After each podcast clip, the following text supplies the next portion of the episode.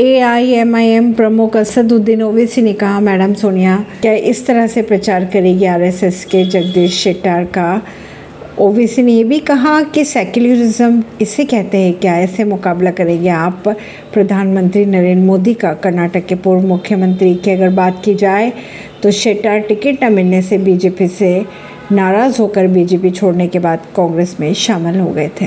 UP police के radar पर है छियासठ गैंगस्टर्स दो के हो चुके हैं, एनकाउंटर और पाँच अब भी है फरार। कश्मीर के पुलवामा में पाँच से छह किलो आईडी हुए, बरामद पुलिस ने कहा बड़ा हादसा जम्मू कश्मीर में पुलिस ने आतंकवादियों के एक सहयोगी को पकड़ा है, जिसकी पहचान अशफाक अहमद वानी के रूप में की गई है। कश्मीरी जोन पुलिस के अनुसार पुलिस ने एक बड़े हादसे को टाल दिया है।